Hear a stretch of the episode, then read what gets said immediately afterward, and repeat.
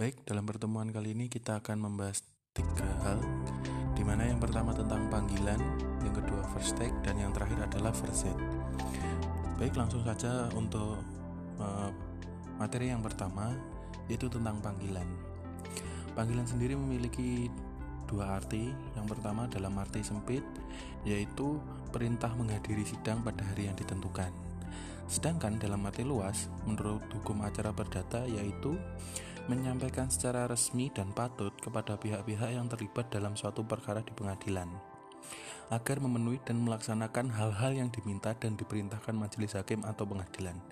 Nah, hal tersebut terdapat dalam pasal 308 3, eh, maaf pasal 388 HIR yang di mana berbunyi panggilan sidang pertama kepada kepada penggugat dan tergugat dan yang kedua panggilan menghadiri sidang lanjutan kepada pihak-pihak atau salah satu pihak apabila pada sidang yang lalu tidak hadir baik tanpa alasan yang sah atau berdasarkan alasan yang sah.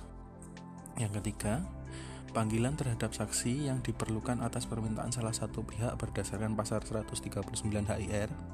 Dalam kurung, hal ini mereka tidak dapat menghadirkan saksi yang penting ke persidangan. Kemudian yang terakhir, selain daripada itu, panggilan dalam arti luas meliputi juga tindakan hukum pemberitahuan atau anzegging atau notification antara lain. Yang pertama, pemberitahuan putusan PT dan MA, kemudian pemberitahuan permintaan banding kepada terbanding, pemberitahuan memori banding dan kontra memori banding, dan pemberitahuan permintaan kasasi dan memori kasasi kepada termohon kasasi. Jadi dengan demikian uh, arti dan cakupan panggilan meliputi pemberitahuan segala syarat dan tata cara yang ditentukan oleh undang-undang. Menurut pasal 388 dan pasal 390 ayat 1 HIR yang berfungsi melakukan panggilan adalah jurusita. Hanya panggilan dari jurusita yang dituangkan eh, maaf hanya panggilan dari jurusita yang dianggap sah dan resmi. Kewenangan jurusita ini berdasarkan pasal 121 ayat 1 HIR diperolehnya lewat perintah ketua atau majelis hakim yang dituangkan dalam penetapan hari sidang atau penetapan pemberitahuan. Kemudian untuk materi yang kedua yaitu first take. Nah, First take ini adalah kewenangan hakim untuk memeriksa dan memutus suatu perkara meskipun tergugat dalam perkara tersebut tidak hadir di persidangan pada tanggal yang telah ditentukan. Jatuhnya putusan tanpa hadirnya tergugat. Karena tergugat tidak hadir, maka putusan tersebut dijatuhkan tanpa bantahan. Sementara jika tergugat hadir pada hari sidang yang telah ditentukan, putusan semacam itu tidak dapat dijatuhkan tanpa adanya proses pemeriksaan. Karena pada prinsipnya setiap orang yang diajukan sebagai tergugat mempunyai hak untuk mengajukan pembelaan diri. Suatu putusan first take hanya dapat dijatuhkan dengan syarat tergugat telah dipanggil secara sah dan patut, namun tidak hadir dalam persidangan tanpa alasan yang sah, dan juga tergugat tidak mengajukan eksepsi kompetensi atau kewenangan pengadilan. Oke, uh, di dalam first take sendiri ada beberapa hal yang mungkin perlu diperjelas lagi. Yang pertama adalah tergugat telah dipanggil secara sah dan patut. Nah, putusan first take ini dijatuhkan kepada tergugat telah dipanggil secara sah dan patut, namun tergugat tidak dapat hadir tanpa alasan yang sah. Panggilan yang sah adalah panggilan yang dilakukan oleh jurusita, pengadilan negeri dalam bentuk surat tertulis, dan panggilan sah eh, panggilan tidak sah jika dilakukan secara lisan. Hal ini karena sulit untuk membuktikan kebenarannya sehingga dapat merugikan kepentingan tergugat.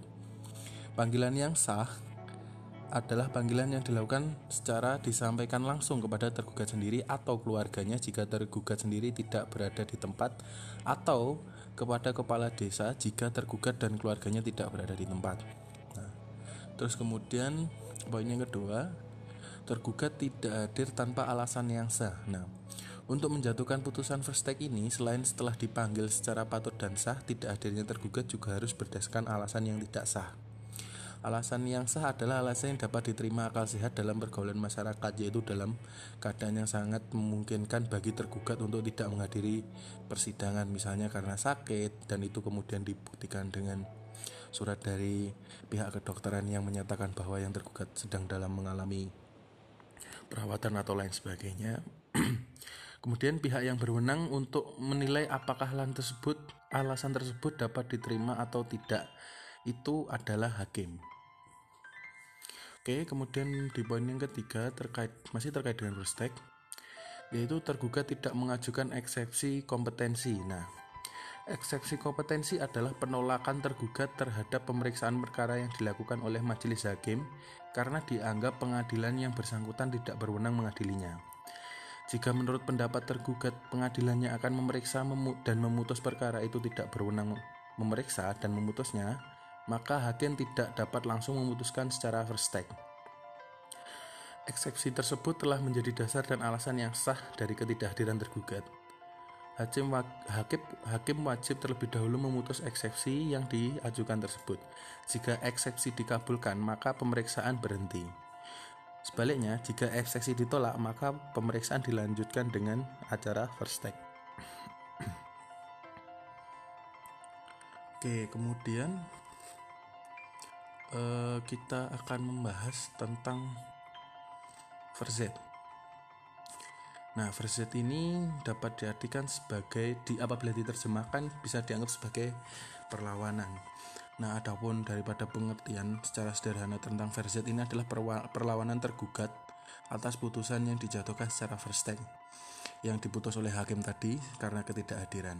Nah, ini pun juga ada syarat-syaratnya di mana tergugat dapat mengajukan verzet.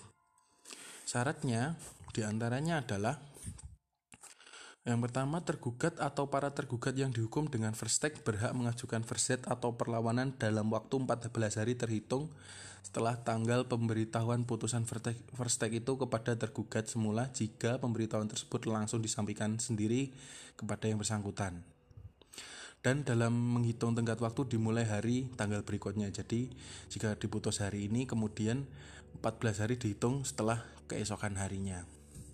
Kemudian yang kedua, syarat-syarat pengajuan perkara verzet ini adalah jika putusan itu tidak langsung diberitahukan kepada tergugat sendiri dan pada waktu Anne Manning tergugat hadir, maka tenggat waktu perlawanan adalah 8 hari sejak dilakukan Anne Manning atau peringatan. Kemudian yang, yang ketiga, jika tergugat tidak hadir dalam waktu N mening, maka tenggat waktunya adalah kedel, uh, adalah hari ke-8 sesudah eksekusi dilaksanakan. Kemudian yang nomor 4, perkara verzet dapat mungkin dipegang oleh majelis hakim yang telah menjatuhkan putusan first take. Yang kelima, pemeriksaan verzet dapat dilakukan walaupun ketidakhadiran tergugat dalam proses sidang first take tidak memiliki alasan yang dibenarkan hukum. Yang keenam, hakim yang melakukan pemeriksaan atas verzet atas putusan verzet eh, maaf saya ulangi yang keenam hakim yang melakukan pemeriksaan perkara verzet atas putusan verstek harus memeriksa gugatan yang telah diputus verstek tersebut secara keseluruhan. Kemudian yang ketujuh jika dalam pemeriksaan verzet pihak melakukan maaf jika dalam pemeriksaan verzet pihak penggugat asal tidak hadir maka pemeriksaan dilanjutkan secara kontradiktor. Akan tetapi jika perlawanan yang tidak hadir maka hakim menjatuhkan putusan first take untuk kedua kalinya terhadap putusan first take yang dijatuhkan kedua kalinya tidak dapat diajukan perlawanan tetapi dapat diajukan upaya hukum dalam bentuk banding misalnya.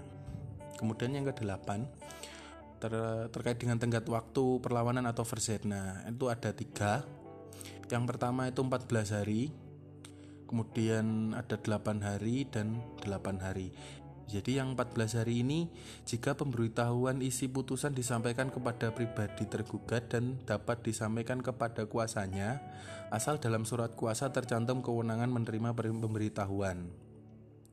Terus kemudian yang 8 hari yang kedua yaitu sesudah peringatan atau enmening adalah sampai batas peringatan jika pemberitahuan putusan tidak langsung kepada diri pribadi tergugat. Kemudian yang 8 hari yang kedua yaitu sesudah dijalankan eksekusi. Misalnya eksekusi dilaksanakan tanggal 14 Januari gitu maka tergugat dapat mengajukan perlawanan hari ke-8 jadi 8, 14 tambah 8 berarti sekitar tanggal 26 dan itu ketika eksekusi sudah dijalankan. Oke berikut itu aja yang bisa saya sampaikan nanti bisa kita lanjut diskusi. Terima kasih